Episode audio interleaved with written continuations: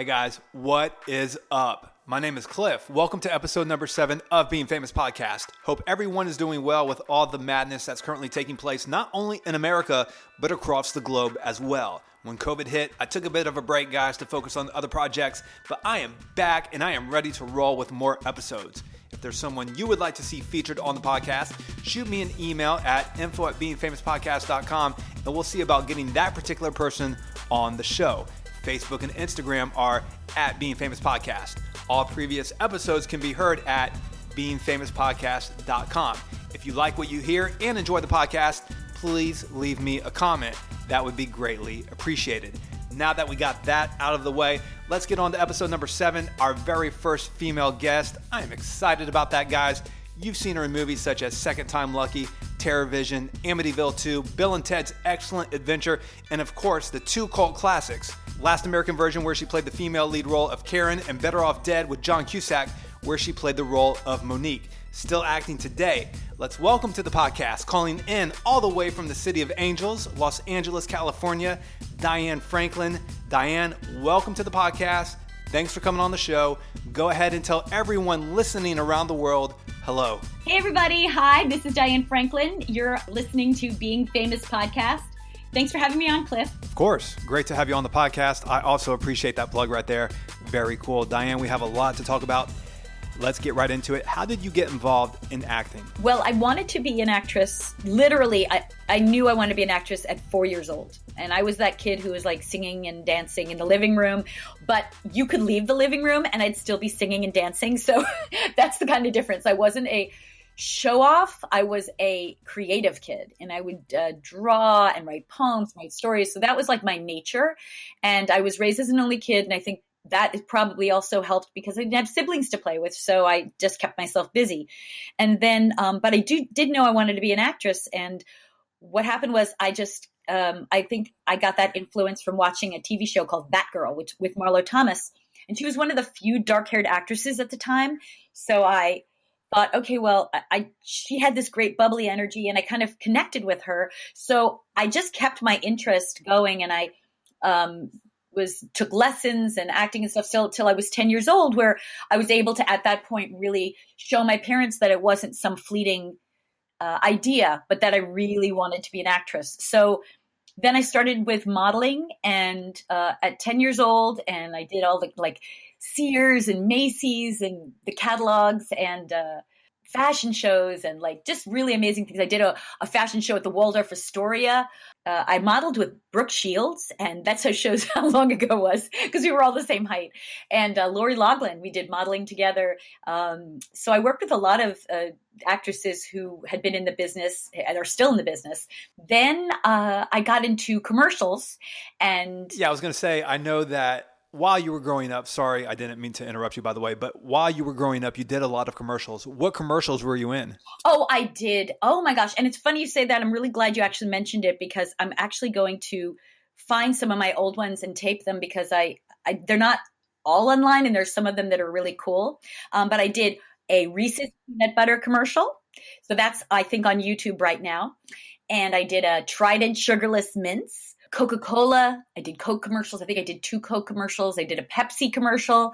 Um, yeah, I did. And I did a Jello commercial, which is the one I really want to find to show people because that was really fun. Very cool. Let me stop you right there, real quick, Diane. Yeah, go ahead. During all this, how old are you? Um, I'd say from about thir- 12, 13, about 13 to 16 or so. So at this time in life, you're getting close to college. Did you go to college? Oh, I went to NYU. Did you apply anywhere else or just NYU? It was weird because I only actually applied to three colleges when I was a kid, which is unheard of today. I mean, it's like unheard of. Like kids are applying to like 20 schools. I applied to uh, Princeton, UCLA, and NYU. Wow, Princeton. Did you get in? I didn't get into Princeton. I got into UCLA, and then I got into NYU, and NYU I wanted to go to. Very cool. Okay, so you're at NYU when you land the lead female role of Karen in the movie Last American Virgin. What year did Last American Virgin come out, and how old were you at the time? 1982 is when the film came out. It was 1981 when I did it. So I was 19 years old when I did Last American Virgin. So that's pretty amazing because you land the lead female role in a movie, which prior to that, you had only done basically some commercials and a little bit of television work. Is that correct? Um, kind of right before I got that, I did a soap opera for like six months uh, called As the World Turns. So I got my, I got, um, and I did some theater too, but but it is true that was my first leading role. I went from being the girl in, you know, in a scene or you know supporting someone else to being the lead and also not just the lead but the dream girl. That's so wild yet so cool. So Diane, yeah. Take me through the audition process of Last American Virgin. Okay, so I'll tell you this uh, this is a, the funny story and I'll uh and I'll totally take you there. So thank you for asking. Um so when I was I would at, I was at NYU and I was going for auditions, nothing was hitting. And again, you know, everything was this long, straight hair, um, blonde hair shags. And I had an unusual look. So I would always straighten my hair for going on auditions. And when I went to college. So you're living in New York at this time, correct? right. Okay, gotcha. New York Continue. City. Yeah. So so I'm so I find out um, I have a chemistry exam at school. So I'm like, okay, I got to really study for this because this was like, I think it was the like first, some, you know, it was my freshman year, like studying or whatever. So um, I'm studying and I find out my manager calls me and says, You have an audition tomorrow for this movie called The Last American Virgin. And I was like, okay, well, I can't focus on that. I'm not going to go. I'm, I'm, booking out because I have this chemistry exam and that is important. So I'm going to go do this audition, this, uh, you know, exam.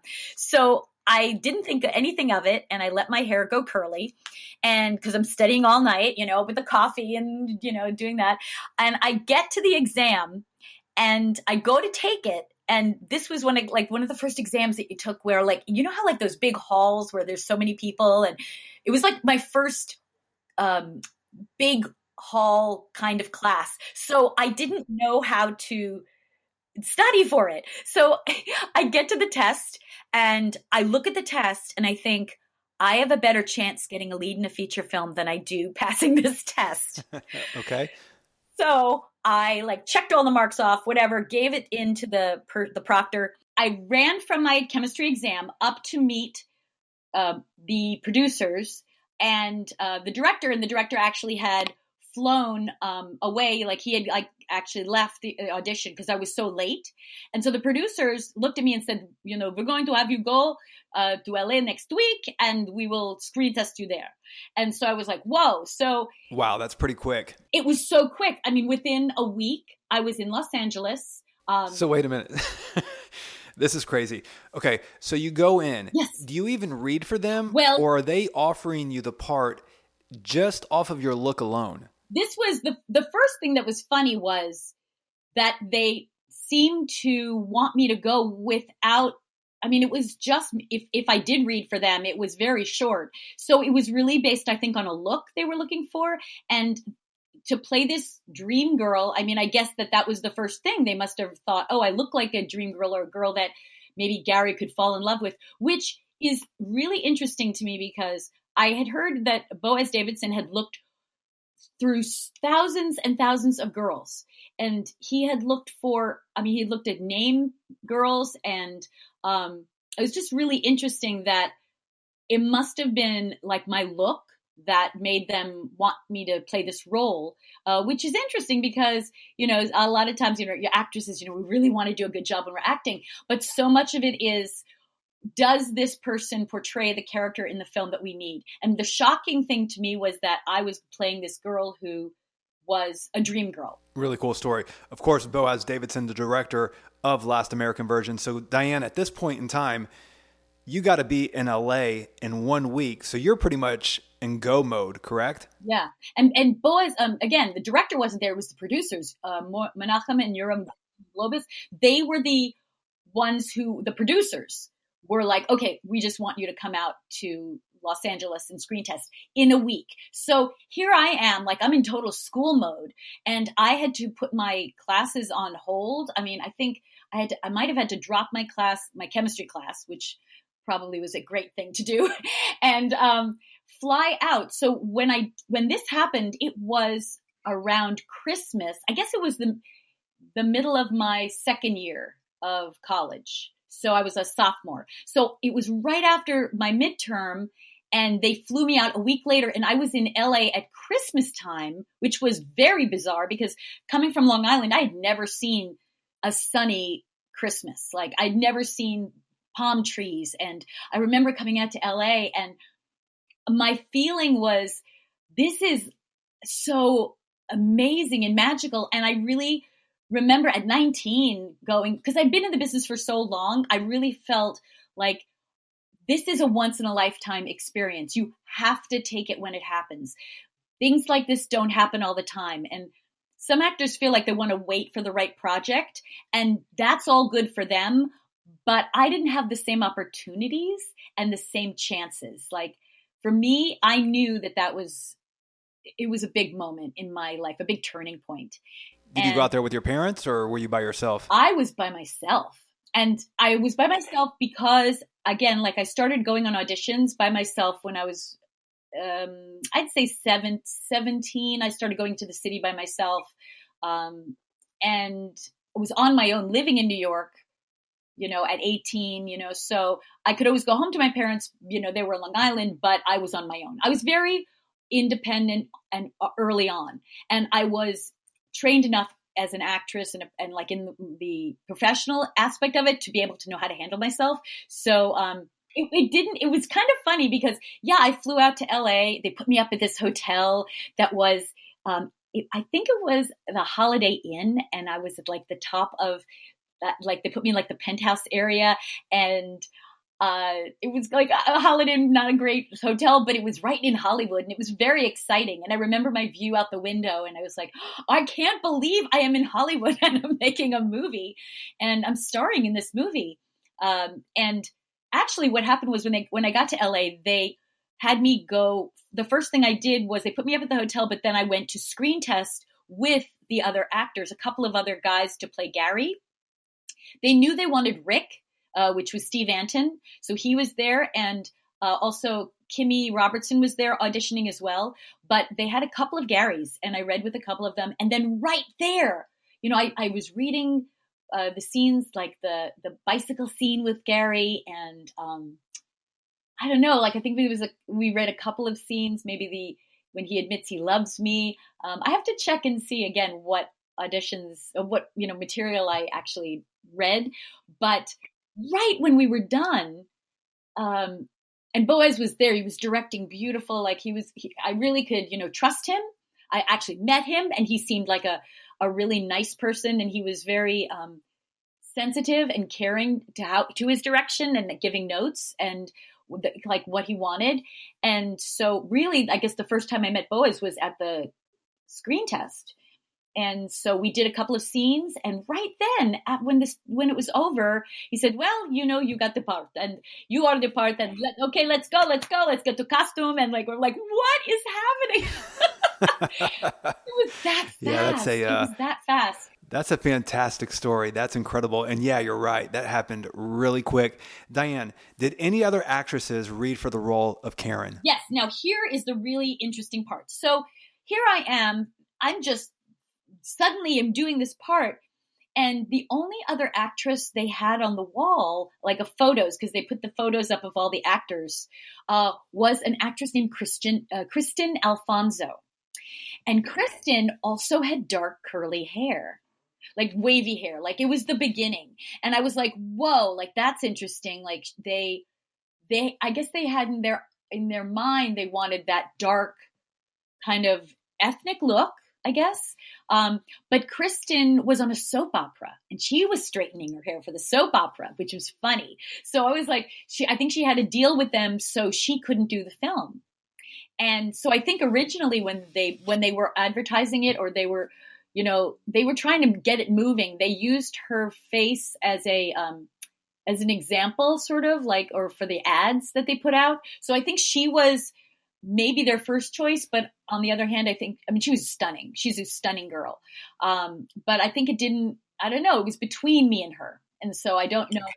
Uh, I don't know if she was their first choice or if she was just the other actress who I was up against. So, what about for the role of Gary? Any other famous actors who you know of that auditioned for that part? You know, I don't know that. I, I mean, I know that there were other actors auditioning, and I didn't know the other actor at the time. But um, I'd have to ask Lawrence about that because I mean, he probably saw the other actors who went in. Um, for me, like again, I didn't see anybody go in because the way it happened for me. So tell me what's going through your mind at this point in time, Diane. I mean, it's all pretty crazy. Like you said, it happened really fast. One day you're a student at NYU. Uh, a week later, you're in LA. You audition. You get this part. Um, it's got to be extremely exciting. Yes. At the same time, you're very young. So all of this has just got to be happening really fast for you and really I would imagine pretty crazy, right? It is insane. So you know, you're 19. First of all, I'm I'm shaking. Like I'm like, oh my gosh. I, you know, I probably called my parents and like, oh, I got it. my agent, you know, my manager. I think I at the time I called them. You know, oh my gosh, I guess what what's happening, and sort of letting them guide me because you know, obviously I didn't know, but I also starting in the business, you know, you rely heavily on your manager or your agent to make sure everything's done legitimately, you know? So, um, they, you know, I think I kind of checked in and, uh, and then, but after that, like we went, I think we went downstairs and went right to wardrobe to try different clothes on. I remember we kind of did like a fashion sort of show, sort of everybody showed the clothes that we're going to wear. And, uh, I think yeah, that's the first thing we did was the clothing, and then meeting everyone. Like I met Boaz's wife, who was uh, whose name is Bruria. She was the editor, and um, I met I think David Woolmark, if I remember these names. Um, he was I think the AD, uh, and the cinematographer and just meeting everybody like just in an office building. Like we were at the penthouse of Canon stu- Cannon Films at the top of this I think it was 64 64 Sunset in the penthouse and we were up there and we were all young and it was all our first film, you know, it was it, I mean it was I mean, Lawrence was 17. I didn't even know that. We didn't. We all didn't know that. We thought he was 18. He lied. That's funny. And then um, Steve Antin, he was a little bit older. Um, he had done a movie with Jodie Foster, so he was sort of like the one we all, as actors, went to and goes, "Steve, what is this normal? Like, what is the deal?" You know. So he was like, "Yes, this is normal. This is what happens." So, uh, and he lived in LA, so he was sort of a guiding force for us um, as a group. Uh, Kimmy was also in LA, but it was her first film uh, who played Rose, the girl who played Rose, and uh, we were sort of the first the first four that were hired. What about um, Joe Rubbo, who played David? Oh wait, you know what? Joe was Joe was hired. No, he wasn't there at that point. But when they did hire him, he was brought in, and then we all. I remember us all going to the beach uh, because like we had some time off and so we all walked around the beach i think they did wanted to do some publicity shots there and again, it was summertime in California. It was wintertime in California. Beautiful weather, sunny weather, so surreal for a girl from Long Island, you know, like just never having been out on the East Coast, uh, on the West Coast, and experiencing that. It was so magical. I'd have to say that's the feeling it felt because, I mean, obviously being 19 and having all this happen so quickly, it's a magical feeling. It was incredible. Yeah, incredible is a good word for it. And ultimately, life changing.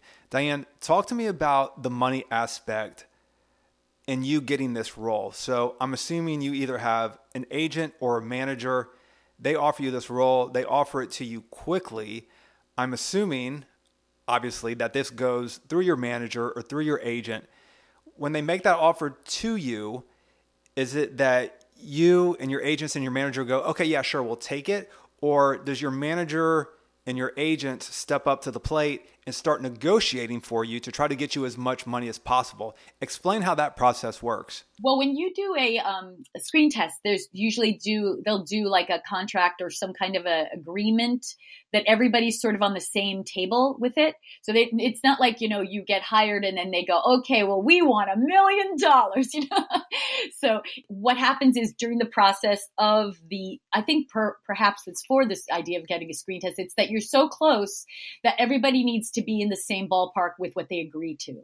So they, my agents I had a manager at the time, and my and had, my manager was in New York, um, and I don't think I even had an agent actually, because what happens in New York is different than LA. In New York, you could have a manager and they can go through, at that time, you could go through any agent. Like if one agent wouldn't get you into an audition, another agent would. But in Los Angeles, if you have a manager, they sign you with one agent and that's it. So your manager acts more like, um, sort of like trying to help, uh, is sort of like, does several things. A manager's job would be to look for auditions for you as does an agent but a manager's job is to talk with you to help you through things um, maybe they might suggest clothing or they might suggest where to uh, you know how you should um, your brand maybe at, this point would be a sort of branding thing. Um, and a manager is sort of like in a sense what i'm telling you all the information you don't know. Like if i hadn't like told you all the background stories on things then a manager is someone who's going to kind of hold your hand and say, okay, this is what it's like. This is normal. This is what you do. So, um, but at that time, my manager was acting more like an agent. She was the one who was like getting the audition. She'd say, show up at this place. And I would say like that at that point, it was all about the manager and they know what they can get. They kind of feel it out. So, uh, I can't say how much I made, but I would say that it was a tremendous amount for somebody my age. Cha-ching. Good for you, Diane. That's fantastic, especially at 19 years old. So you're in LA, you get the part. Do you go back to New York or do you stay in LA and you guys start shooting pretty much immediately? I stayed. I, st- I, had to stay and shoot the film right away. Isn't that amazing? Yeah, it really is. So you fly out there, you're now in LA. Were you prepared to stay? They told me if I come out, be prepared to stay. Yeah, that right there is pretty crazy as well because you're still currently a student that's enrolled at NYU. How long did Last American Virgin take to shoot? About a month. Wow, that seems fast. Is it not? Yes, it is very fast.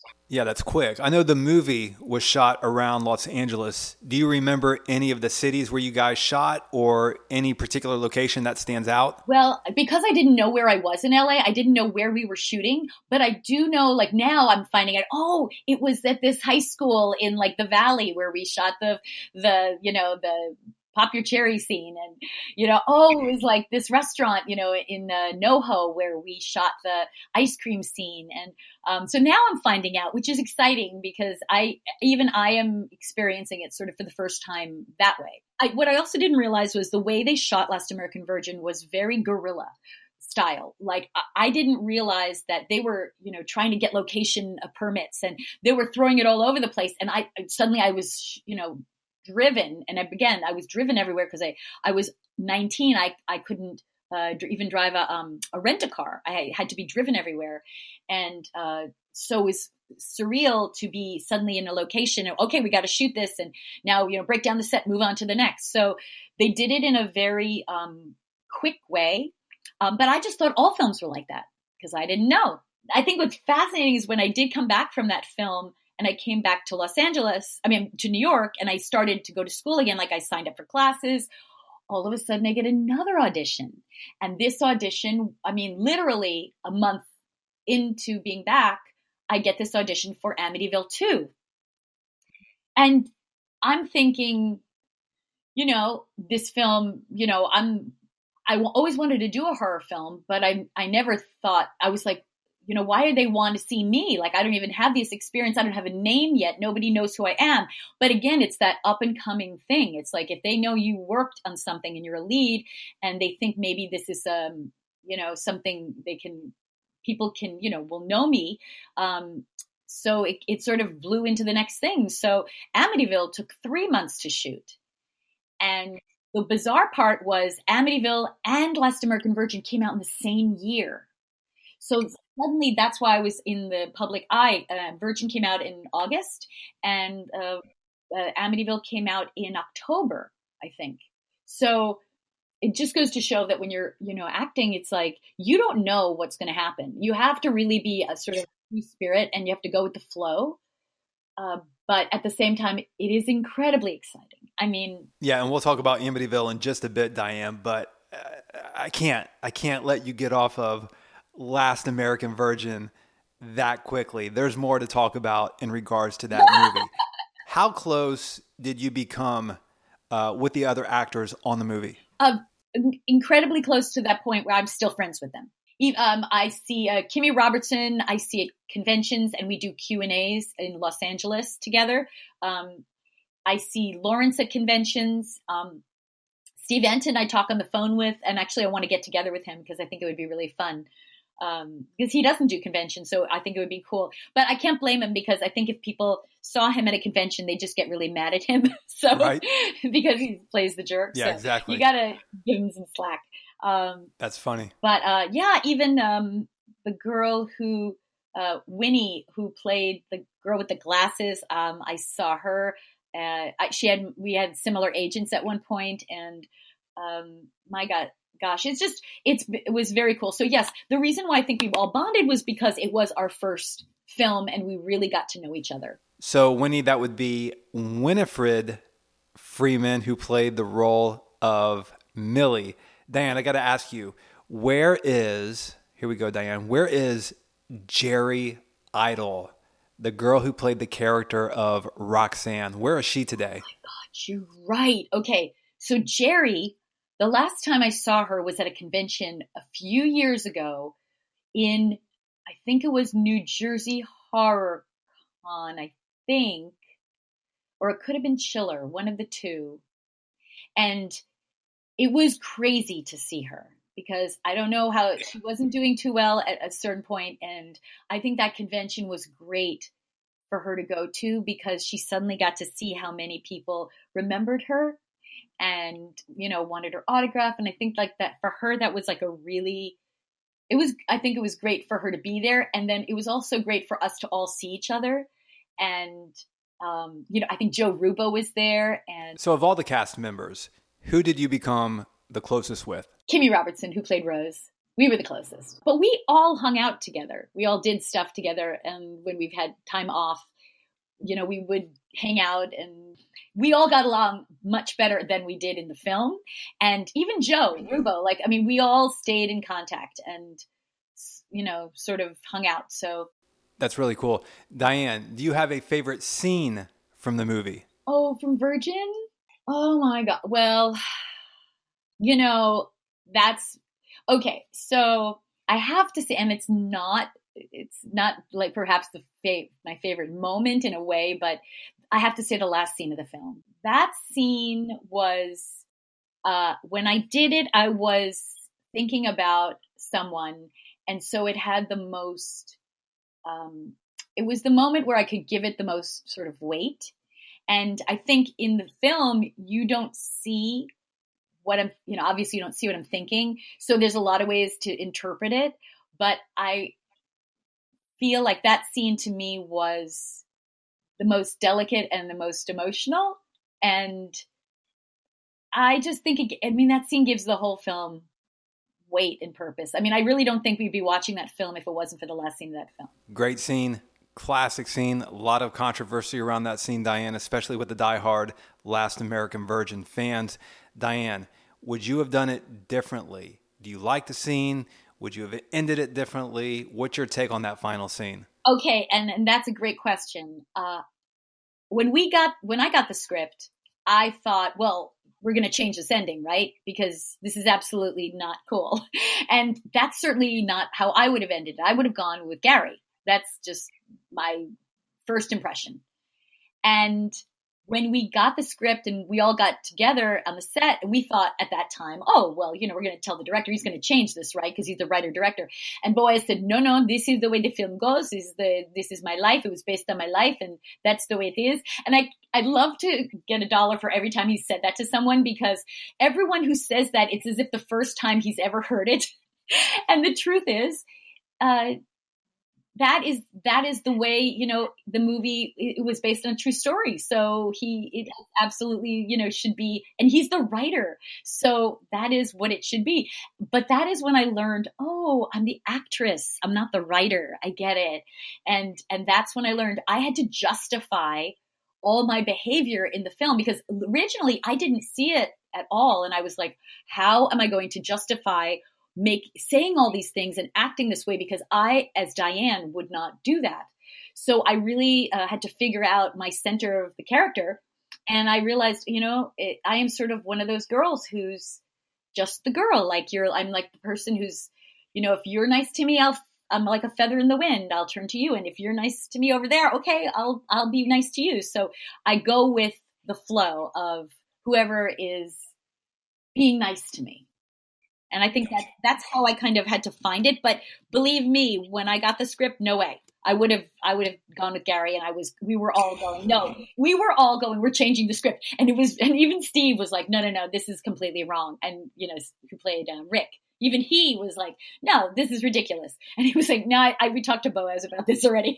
I was like oh. That's great. Like I said earlier such a classic scene. Diane you broke Gary's heart but I do love that final scene in the movie. Uh, Boaz he kept it real. That's real life man. I mean that's what happens sometimes right? Yeah. Um, favorite line in the movie Diane? Do you have a favorite line from Last American Virgin? Oh gosh, that's a good question. Want me to tell you mine? What's yours? You're a really good dancer. Yeah, I know. oh man, it's so great. I've always loved that line, and uh, Joe Rubbo, who played uh, David, delivered it just perfectly, and that expression on his face is absolutely fantastic. Diane, what did you think uh, once Last American Virgin wrapped, did you think that you guys had a hit? Did you think you had something on your hands? Did you think it was going to be a flop? What did you think about the movie? I think this film is never going to come out. I think who is going to see this film? There were no teen uh, teen sex comedies out yet, and I thought. I, I hope it comes out, but I don't. Who knows? Who knows if it will? It, that was the time when we, when you did a film and it was so expensive to put them out and the fact that it would get into a movie theater was one in a billion. One in a million. We didn't have billions then. Uh, so i really had didn't think i really loved my work in it and i wanted to see what i did because again i'm like trying to kind of figure out what did i do but um never had any expectation that it would even come out. Like okay i hope it comes out but I don't know. So it was. Why didn't you think it would come out? Because of the entertainment business. Because not every film got out. And again, teenagers, it was the beginning. Last American Virgin was the first teen film with teen actors playing the roles. Everything else was, I remember like Freaky Friday was out or The Exorcist was out. Kid, films with kids was not common any idea, Diane, on what the budget was for Last American Virgin? I have no idea, but it couldn't have been that much, certainly. Yeah. I mean, they went with unknowns, so it was probably not a lot. Do you have any idea how it did at the box office? You know, that's a good question. Um, I actually wrote, I have it in my, you know what? Hold on. I can give you that exact number actually. Yeah, that'd be kind of cool to know. Go check those numbers. I'm just going to sit here and listen to some music while you're gone. Just don't know why she did Gary like that. I mean, Rick was such a jerk, you know? I mean, it just, it doesn't make sense to me. I mean, it just doesn't make sense at all. I just don't get it. So it made, in the first week, which is kind of funny, uh, let me see, last week, total to date. So it says, I don't know if this was the first week, it was, wait, this week it was like $95,000 in the I guess in the in the week before was thirty two thousand dollars. So I don't know if that was the first um, film. Oh, but then here, listen to this. Okay, um, so Last American Virgin was out. Oh wait, no, that was in Canada, so that's a whole different thing. Um, Amityville was top box office and made over a million dollars. Amityville two.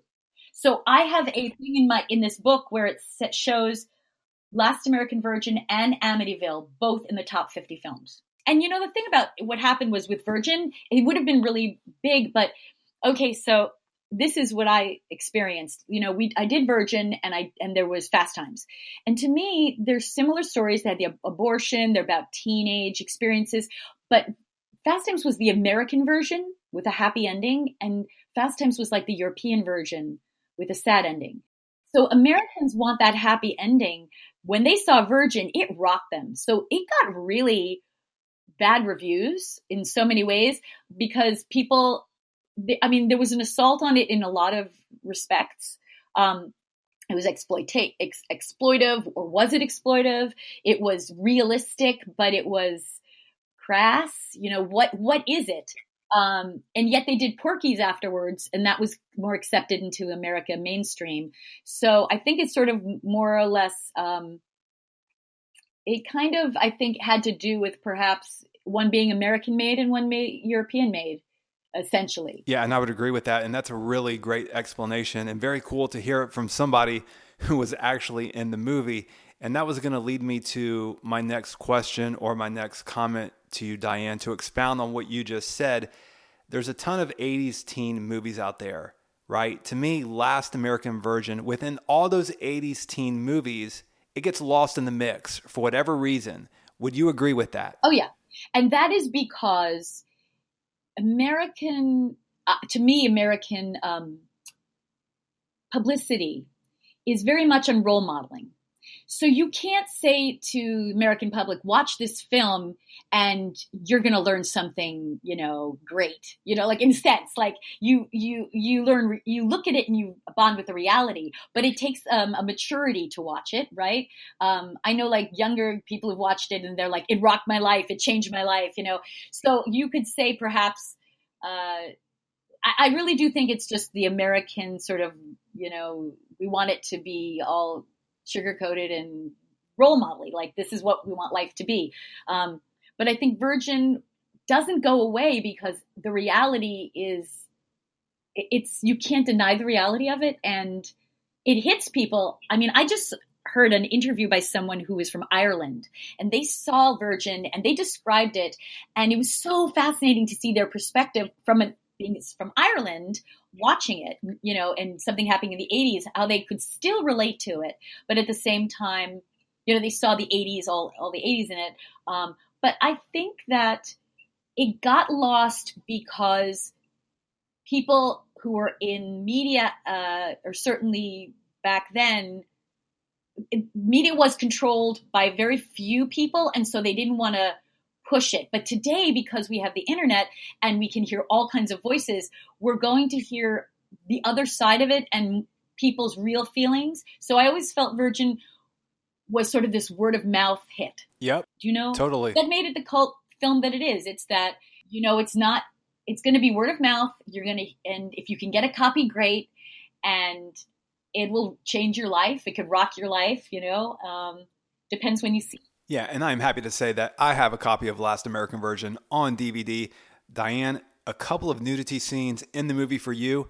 Can you talk about that? Uh, actually, you know, that's where you'll have to read my book. um, yes, and that's where I like I, I talk about my experience with that. Um, but I I will say that you know um, it's I was not somebody who was like oh great let's do this you know like I wasn't somebody who was uh, I think my biggest problem with the nudity in itself, though, was I didn't want to be known as the actress who just did nudity because that to me was then like I wasn't, I couldn't show what I did. I knew I was more than that. And in this entertainment business, if you do nudity, it's very hard because sometimes people go, oh, well, that's, you know, that's all the actress can do or that's, that's it. And just because I did nudity doesn't mean that's all of me. And also, it doesn't mean that um, it's a you know it's a part. And I think that I'm if I look ret- in retrospect, um, I'm really glad I did it. Um, especially now that I'm older, because I'm like, oh, I look pretty good.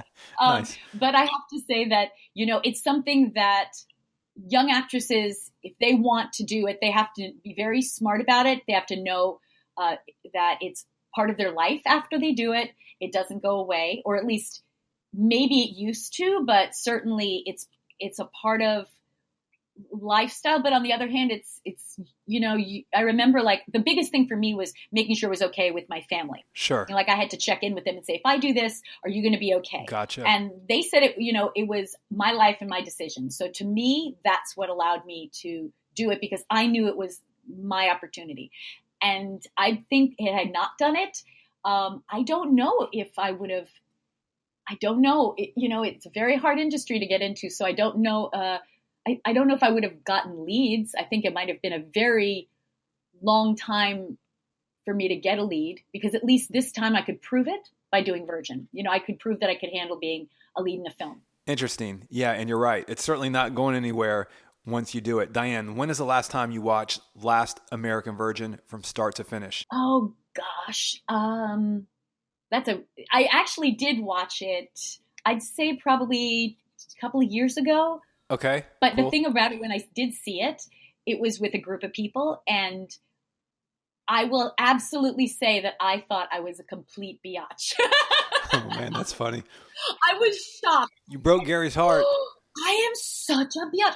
Um, and I, I realized the reason uh, I felt that was because, and I remember doing this consciously when I played the part, I wanted to play her as like I wanted didn't want to play her as the bad girl. I wanted to play her as just a girl who's didn't know who they were yet. And so I'm so nice. You want me with Gary. And that's why it's so crushing because this is, you know, a remake of Lemon Popsicle. And Lemon Popsicle was uh so the girl who played in that film I don't know if you feel as much for her as you do for my character as Karen. Exactly. Uh, she, she, was lovely. She was beautiful, but I don't know if you feel the same things. Um, so it's interesting. I, I just I, I, would have to say that uh, I definitely, after watching it, did hate myself. yeah, that's pretty good. You destroyed Gary, Diane. Uh, you mentioned Lemon Popsicle. Lemon Popsicle released in 1978, also directed by Boaz Davidson. Diane, did you keep anything from the set? Oh, gosh. From Virgin, I don't think so. What? Come on, Diane. Yeah, because I didn't know even that. And by the way, they wouldn't let you keep things, you know that was, was, they were really strict on costumes uh, and things you know when you work on a, on a film um, but i did know the costumer maybe i kept one item but i think it's all gone what happened was i kept a lot of stuff and then i went oh you know when am i going to wear this again? Or who would i who you know why would i keep this? So my guess is somewhere some some people have the costumes i wore in films you know somewhere out there. Your wardrobe is lurking out there somewhere, Diane from Last American Virgin. Diane, Sting, Human League, Blondie, Journey, REO Speedwagon, The Cars, Devo, The Commodores, U2. Talk about one fantastic soundtrack. What do you think about the soundtrack from Last American Virgin? Phenomenal. Like I was, I mean, that is the other thing about that that film. Virgin is a time cap time capsule of the '80s. It really is, and uh, I'm just loving it because it was so um, it encompasses an 80s look, 80s costume, 80s makeup, um, 80s music. So when you, if you don't know the 80s, and also like again, like we talked about the the um, the drinking and the drugs and the sex and the freedom of that for teenagers, that was real. I mean, it wasn't so that you know not everybody was doing it all at the same time, but at that time. Uh, kids did have a lot of sense of themselves very early and I, and maybe that might have been the way they were raised where like you're more independent or more was expected from you um, but yeah you were you were a man young woman and a young man in your teens I would certainly agree with that. Proud to say that I am an 80s child. And uh, one thing about the 80s that I definitely love I mean, I wasn't doing lines of cocaine in the 80s as a kid, but I was definitely into the music. 1982 is a, uh, it's a big year for you, Diane. Obviously, uh, what we just talked about, Last American Virgin comes out, and then you go on to do Amityville 2, The Possession, where you play Patricia Montelli. Uh, talk about that experience and what that was like with everything that you had going on. It was intense because, again, it was very quick. I had to like I was just starting to apply for school again and just about to take my class, and I had to stop again at NYU. I was like, "Am I ever going to finish school?" Um, and uh, turns out that I never did go back after that because I, I got work after job after job. Um, and Amityville was exciting because I'd never done a horror film before. Let me stop you there and ask you this. Oh, yeah, go ahead. So, when you get Amityville, this is the point in your career where you basically quit going to NYU. Yeah, I had to because it was working out. Amityville took three months to shoot. I wasn't working all those three months, but it took a much longer time because we shot some in New Jersey and we uh, Toms River, New Jersey, and then a lot in Mexico. Very cool. Diane, let me ask you this. This might be a funny question, but I got to ask because you hear about it and you hear about the cast from the movie Poltergeist that experienced all kinds of paranormal type things happening to them when they were filming that movie.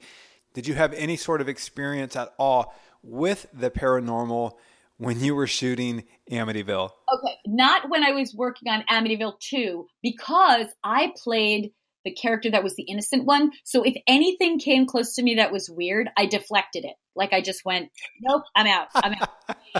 I'm like, You're like, the hell with this, man. I am oh, out. Yes. Oh my God, that's great. Um, what about any of the other cast members? Did they have any sort of experience with the paranormal? Yes, Rutanya Alda did, and also the two kids, um, Brent and Erica Katz. They experienced some paranormal stuff.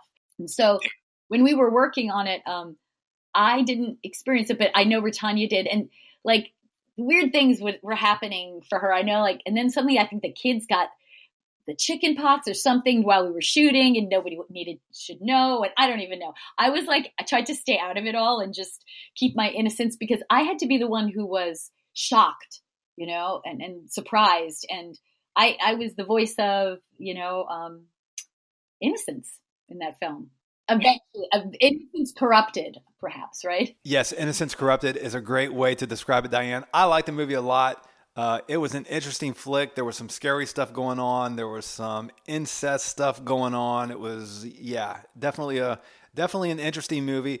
Burt Young did a great job. I liked his character. You did a fantastic job as well. Diane, between 1982 and 1985, you do a few things like Second Time Lucky, where you play the role of Eve. And then in 1985, unbeknownst to you, boom, you hit it again with another cult classic where you play the character of Monique Junot all I want is to come to the States and see Dodger Stadium. In the movie Better Off Dead, Diane, you do it and you do it well in that movie. Tell me about Better Off Dead. Yes. Oh, thank you for saying that. Uh, thank you because that is um, my favorite film. I have to say that I did, and favorite role. You know that that character, uh, Monique, was such a to me closest to who I am, in in personality. And in fact, from that, I'm actually, I'm now writing a book about Better Off Dead because I realized that so many people love that film and I've gone to conventions and I, I actually did have, have the memorabilia, the coat that I wore in the film. I did hang on to that. Sweet. And so at my conventions, I would let people try it on. So now I'm writing a book that's going to have people in the coat and it's going to have interviews with the cast. And that film brings good energy to the world. So I am very proud of it. And uh, and it was interesting for me auditioning wise because Second Time Lucky was a film where I was I shot at New Zealand, but I one of the characters that I played in that film, I played a French nurse, so I took like this French accent, but it was very thick and sort of um, when I did Better Off Dead, I had done it enough so that I felt confident, but I could also make it clearer. So like just because you do an accent doesn't mean if you do it exactly like that voice, it may not be you might not be able to understand it. So actors have to take that voice and make it so that you can you can enjoy the accent, the dialect, but you at the same time also can understand it. So when I auditioned for Monique, I, I was like, well, I'm obviously I want to play Monique. And I don't know who they were thinking of, but I just went to the audition and I think they were they wanted me to audition for Beth. And I just came in and I said, no, I don't, I don't want to be Monique. I mean, I would love to play this character. And I started to talk the dialect and it was, they went crazy. Savage went crazy. That's fantastic. Of course, Savage being Savage Steve Holland, the director of the film. Diane, how many times did you have to audition? Oh, once. That was it. Wow. And I didn't even have to screen test. Um, he knew my work in uh, Last American Virgin, uh, and so he saw my work before and he was a fan of mine, I guess. I don't know. I'm actually discovering this as I'm uh, writing my book because he's giving me all these uh, details that uh, these intimate details that I did not know. And so uh, I'm going to be putting it in the book. That's really cool. What other actresses were up for the role of Monique? Uh, you know, I, as far as I, I didn't know. Oh, I, wait, who were, were they thinking of? No, that was Terrorvision. I don't know. I have to look, but I don't know if uh, if they had anybody in mind. Interesting. And you only auditioned once? Yeah, th- that was it. Yeah, I didn't even have to screen test. Crazy. So that was, and I was just crossing my fingers when I came home. I, you know, auditioned. Um, I, they laughed. I we had a you know good meeting. I read the lines of Monique, and I went home and I'm like crossing my fingers and you know I'm like I'm going to try not to think about it because as an actor you always try to just let it go, move on because the, it, it's the kiss of death if you really try to think about it. You just go, just just move on.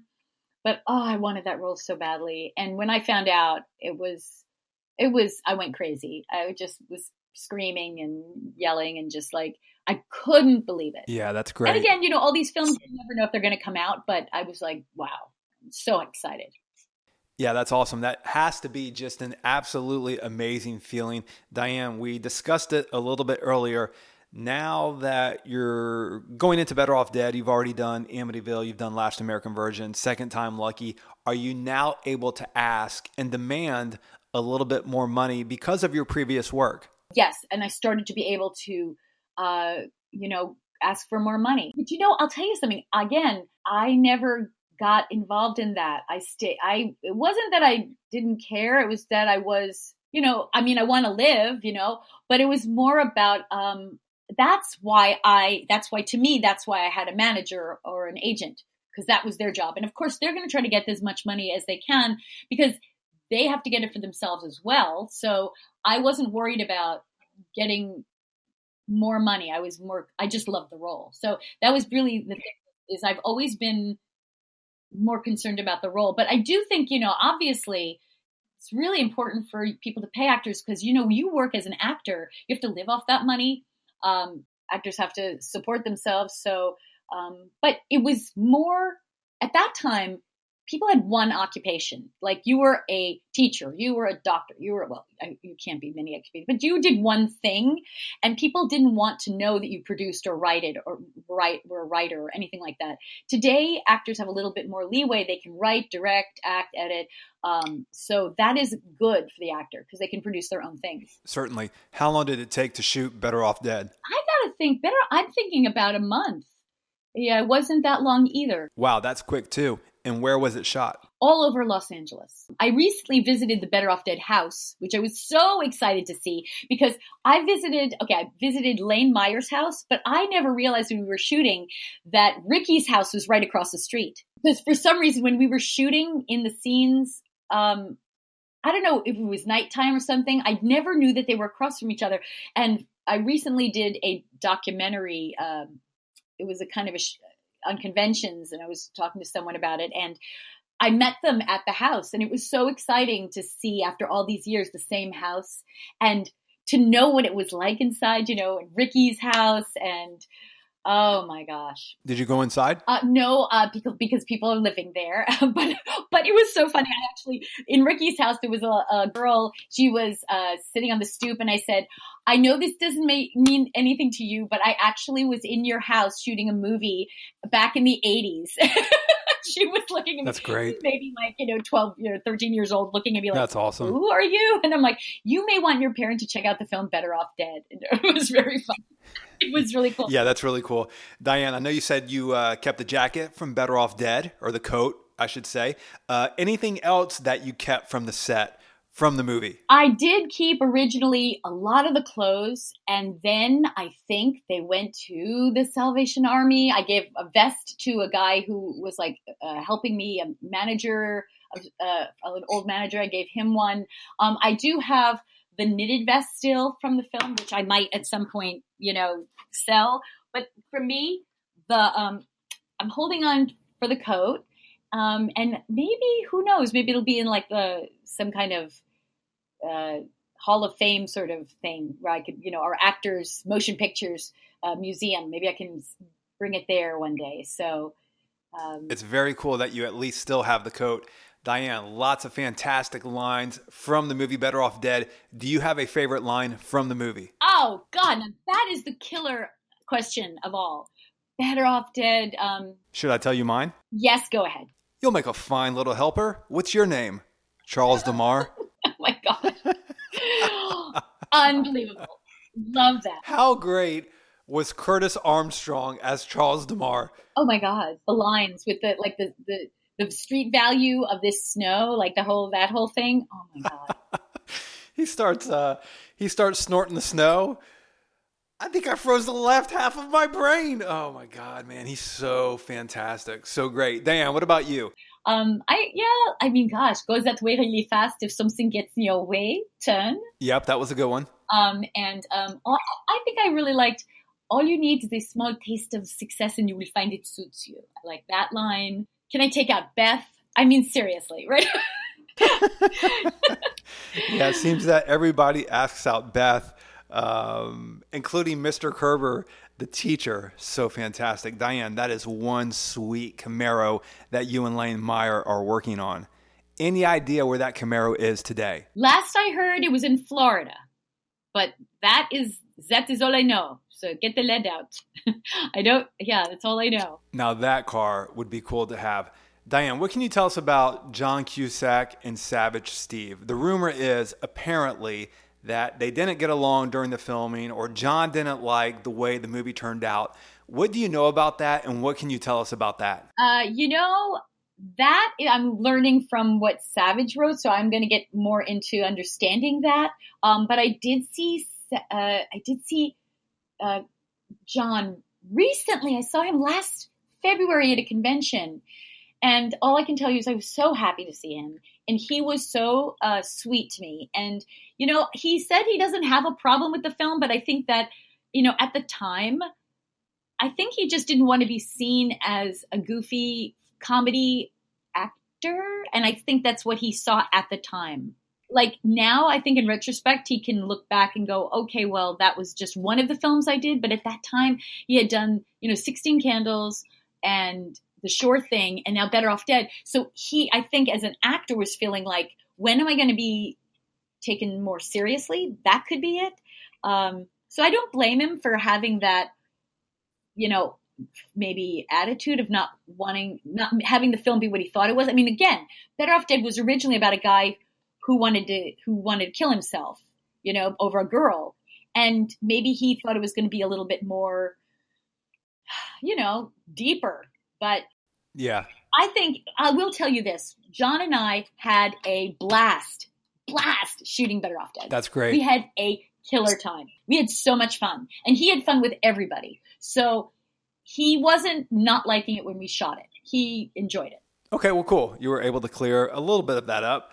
Um, Diane, when the movie was over, when you guys were done filming, did you stay close to the other cast members or did you guys kind of go your own way? We all went our own way. And that was because we all had different careers. Like we just, it was busy time and we went from film to film. So we stayed, we stayed in contact, but not got together or anything because you know, at that time, again, we, you know, that, when that film came out, like nobody was like at the height of their success yet. Everyone was kind of still finding it. But I did know that like it was kind of funny that some people, I, I did find it funny as I was working, there would be sort of like, oh my God, we got Diane Franklin. It was like, what? I was like, That's wait, did you, did I just hear what you just, I mean, it was a funny uh, experience. That's very cool. That I was the person that people would be like, wow. So very uh, lovely. It's really cool. Very awesome. Diane, you were the uh, it girl at the time. That's uh, that's great. I feel that um, there's an actor in the movie that gets overlooked. Obviously, everybody talks about Cusack. Everybody talks about you, even Curtis Armstrong. But how fantastic, how fantastic was Dan Schneider as Ricky Smith in that oh movie? Oh my god, he killed it, and he was so funny to me. Like he would give me these looks, and I had to stay so straight faced uh, you know, we really had to commit to our characters. And oh my God, when he comes in that came in that room with that nose spray, I we all died. We all had to hold it. I mean, the crew, everyone's like biting their lip, you know, or squeezing their hand not to laugh. Um, because a lot of the stuff too with uh, Better Off Dead was some of it was improvised, and because it was improvised, I mean, obviously the director, you know, he approved stuff we did, but he Savage gave us a lot of freedom and that's what made it magical that nobody expected a lot of the things that we did. So that's cool. What do you remember that was improvised? Oh, yeah. I mean, like, I mean, my thing was when I get taken into the restaurant for my date with John when he got, you know, he guides me in. Originally, we're just walking into the restaurant, and I was like, "No, that's boring. You can't have him." I mean, if I see what's going on, I see it through the window. So I said, "I said blindfold me and guide me into the restaurant." So that was like an example of you know, me improvising with them and saying, you know, you just got to make it more interesting. Every scene has to be has to tell a story. So that was story there.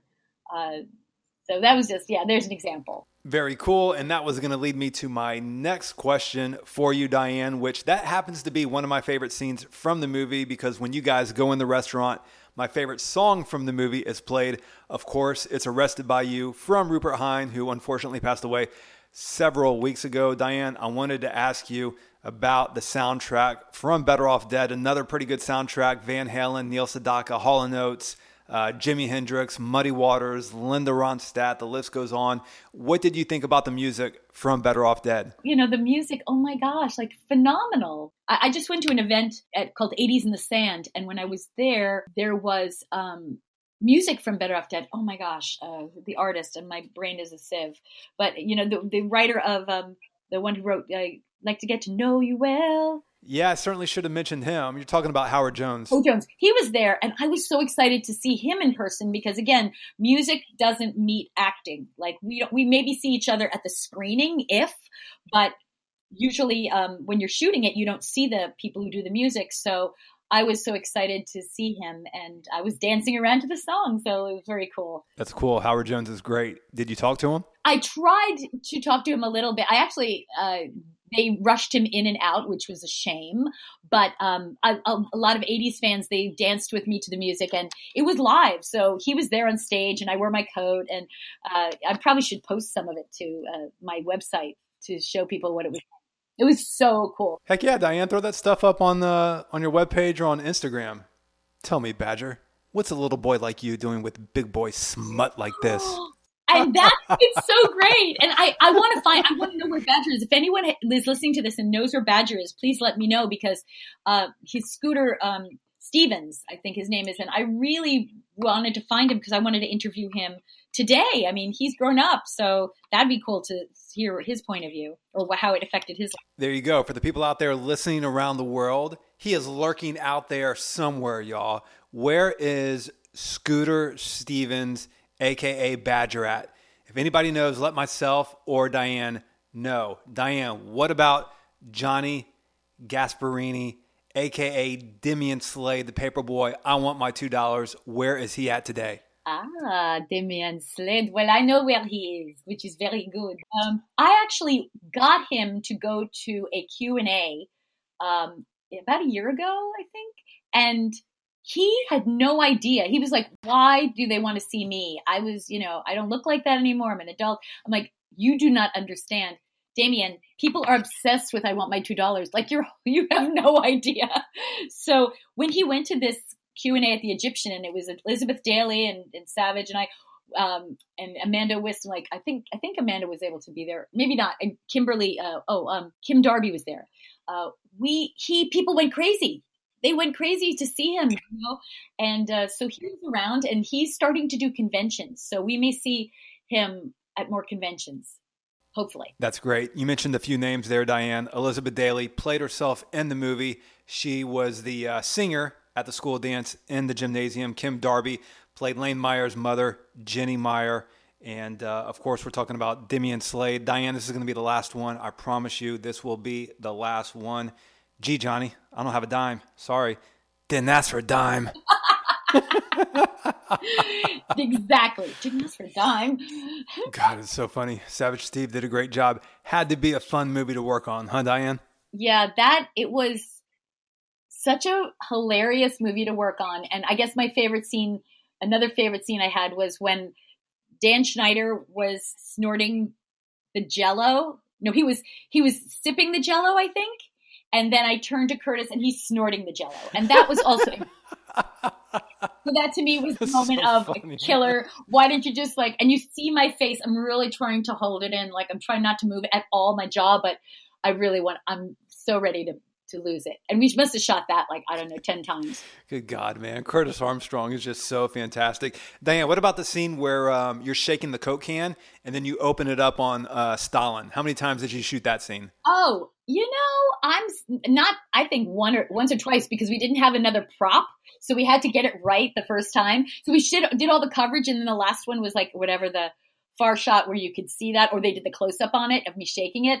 But um, yeah, we couldn't do that too many times. Um, but we did um, when when Laura Waterbury squeeze when Mrs. Smith squeezes my face and says Christmas. I mean, we must have shot that 20 times. She made everybody laughed so hard with her character uh, that it was such a lovely it was so funny and it was so lovely. So like that kind of moment like when you're creating characters that haven't been created yet and nobody knows what to expect it i mean such a funny experience such a fun experience. Yeah no doubt. That's awesome. And uh, i lied diane Chris, Matt, Chris. Okay. Anyways, um, Diane, the scene where Ricky falls on her at the end in the snow was that actually her or was that a body double? That was her. That was her. that was. Wow, really? Yeah, that's pretty impressive. they, they um the uh, body double. I do know that they used another person for skiing for me, but I do ski and I I loved skiing and uh, when we were there in Snowbird, I did ski, which was really fun. I don't know if they knew that, but I did ski around. That's great. What about the scene towards the end of the movie when you tell uh, when you say to Lane, "Kick his ass," and then you ski off? Is that you or is that somebody else? No, uh, when I ski off, it's me. So yes, that was me. I could do this very nicely. I can't ski backwards or anything like that. That's you know, I do jumps occasionally, but not. Uh, but but they they did a great job. In, I think that ski uh, it was a, like a ski dance. I love that. Yeah, no doubt. Some of those ski scenes were fantastic. Diane, the scene where you and John are working on the Camaro, you're under the car, and um, obviously it's not oil that falls on John's face, but something falls on his face. What exactly did they use uh, to replicate the oil? Oh, that made me laugh hysterically as well. That was chocolate sauce. I died because I think I look away for a minute. When I look back, John is just very quietly like suffering. he didn't even go, I don't know, he didn't even make a sound. It was just so understated and subtle that I think that's what just killed me. That's great because, yeah, you do. You, uh, you're looking away, then you look at him, and then you start cracking up, which I'm sure was in the script for you to laugh, but it does look pretty natural that you were just laughing because it was all over his face. Good stuff. Diane, I could talk to you all day about Better Off Dead. Let's move off of Better Off Dead. I'm curious any movies out there that you auditioned for, any big name movies out there that you auditioned for that you didn't get? I auditioned for Flashdance. I got a callback for that. I don't know if I, I don't think I screen tested, but I called back, and it was called a different movie originally. So that was kind of interesting. Also, I auditioned for uh, Karate Kid. Wow, very cool. That I was screen tested for. It was between me, Elizabeth, and one other girl, but I don't know who that was. Wow, that's pretty cool. It came down between you and Elizabeth Shue. Do you keep in touch with her? Um, I don't now, but I did then. Like we were friends, and I had her number, and like we, you know, we would, you know, see each other on auditions, or we would just talk. But um, so I knew her as Lisa Shue originally when we were young, um, and then it became Elizabeth, and I'm like, okay, cool. Good stuff. After Better Off Dead, Diane, you go on and do a few things. 1986, you do the movie Terrorvision. Then uh, after that, you do a few TV shows like Matlock. You do an episode of Charles in Charge with Scott Baio. And then in 1989, you hit it pretty big again uh, with the movie that would turn out to be huge, starring Keanu Reeves. Of course, I'm talking about Bill and Ted's Excellent Adventure. Diane, I'm still a bit confused who you play. Who were you, Diane? Were you Princess Elizabeth or Princess Joanna? Who exactly were you? Excellent question. And they still have it mixed up on the internet, which is so. Yeah, they sure do. Please, and it's pretty confusing. Please go on the internet and help me. Somebody clarify it. So here's what happened. It when I was hired for Bill and Ted's in the script, I was Princess Elizabeth, and I knew that. I, it was in the script. So, during the entire film, the guys in Bill and Ted's never say Princess Elizabeth or Princess Joanna. They never say those words. They, we're just the babes, the medieval babes. So, because of that, somebody in the credits, when they did Bill and Ted's, got our names mixed up and put me down as Princess Joanna. So, when I saw it, I was like, oh, really. But it, we had just done Bill and Ted's. There was no talk of really them doing Bill and Ted's too. So I thought, well, okay, if that's the case, then I guess I'm just Princess Joanna. So I wound up auditioning. Uh, no, I'm sorry. I wound up doing con- signing conventions. And so I would go and sign Princess Joanna for all the things I did. Then they did Bill and Ted's too. And I had not seen it right away. So I didn't know that that character was then called again Princess Elizabeth. And in the meantime, look, somebody messed it up, and obviously it didn't matter to them. And I we had those names, so for years I was signing it Princess Joanna. Well, now they're doing Bill and Ted's Three. It's coming out this summer which is incredible and exciting. Um, no, I am not in it, um, but uh, I do support the film. I think it's awesome that they did it. And now I, I, spoke to the writer and I said to him, Well, what's going on? Am I Joanna or Elizabeth? And he said, Well, you've always been Elizabeth. And I went, Oh my God, really? So I said, Well, now that we've got three Bill and Teds, I really want to clarify it. So on my IMDb, I put Elizabeth. I don't know uh, if Kimberly is is changing hers or whatever. Well, who knows what she's going to do? But I did on mine, and so when you see like they're starting to want to put all the princesses together, they now have me with Joanna. So it's super confusing. So I am Princess Elizabeth. So if in case you want to know, that is who I am from this point forward in history. By the way, Diane, I like how you randomly break into character. That is absolutely fantastic. Diane, explain this to me. How in the world are you not in Bill and Ted's 3? What is that all about? You know, you should uh, wind up ask them. I'm not quite sure. Uh, good call. Uh, I'm just going to be really nice and say no comment. But I what does no comment mean? It means that I wanted to be in it, and so did Kim. We both really wanted to be in it, and we gave them every chance to do that.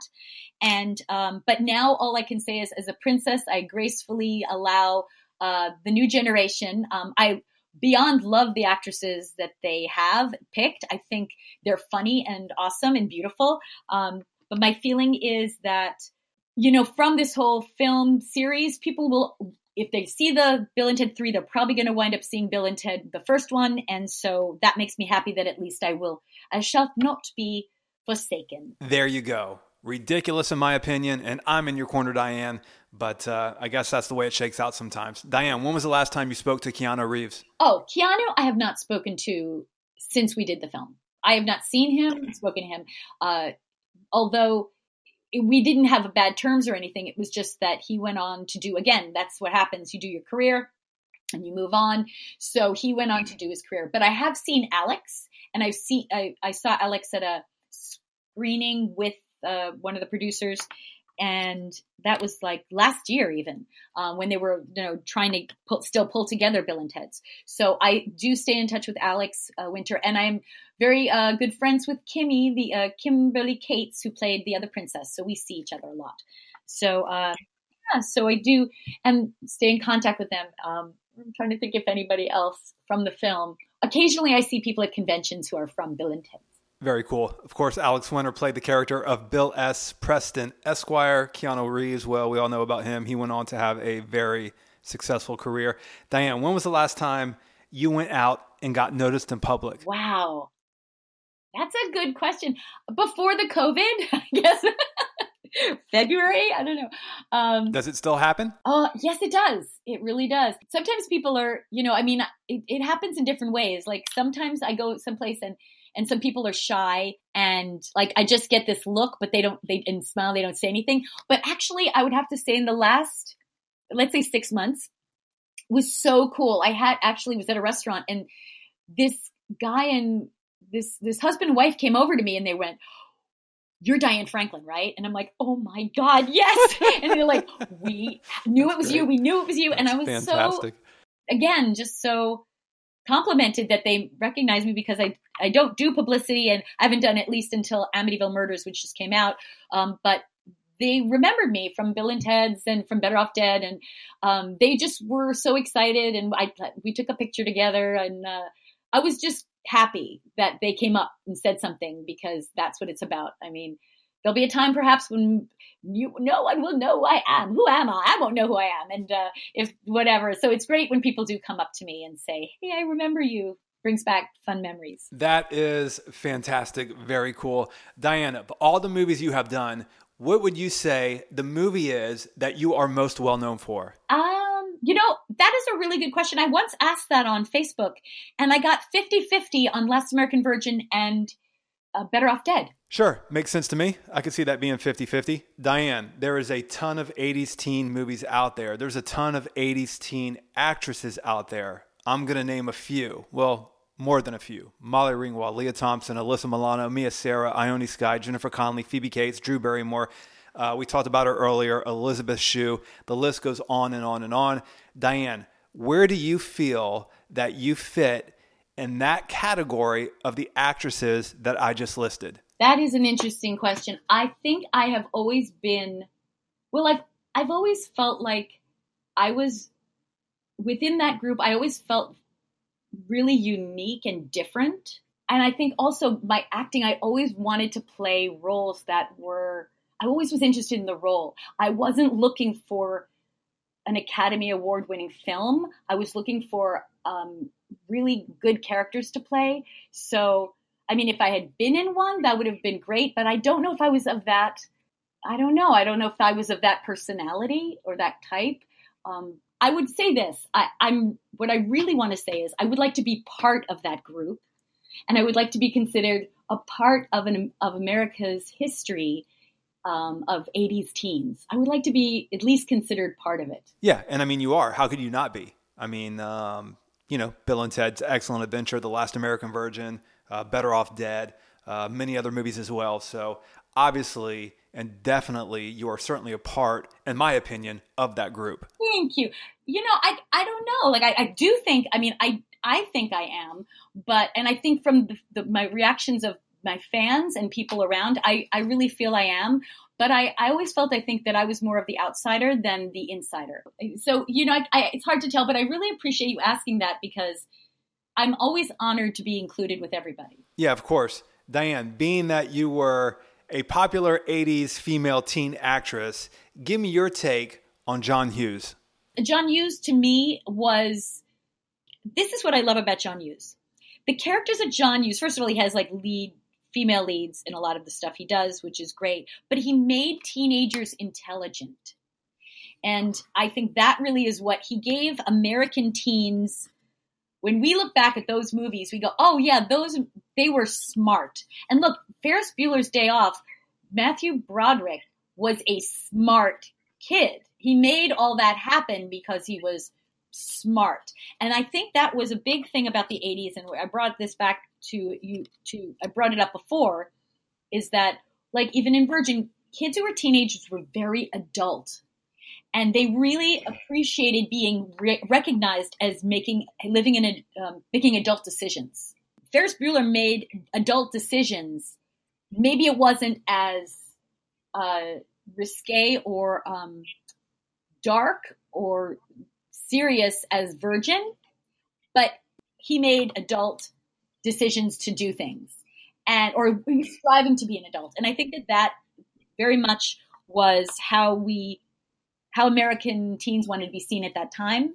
And I think that's how we can relate to the film so well. Nice. Yeah, I definitely agree. Uh, with everything you said, and I certainly like your description of John Hughes. You nailed it. I also like the fact that you brought up the movie Ferris Bueller's Day Off, an 80s classic teen movie. Diane, by chance, would you happen to know Mia Sara, the girl who played the character of Sloane in the movie Ferris Bueller's Day Off? I don't. And that's another example. I think she was a little bit younger than me. That's another person I would love to meet. Yeah, and I'd love to be able to get her on the podcast. I know she's on Instagram. I've yet to reach out to her.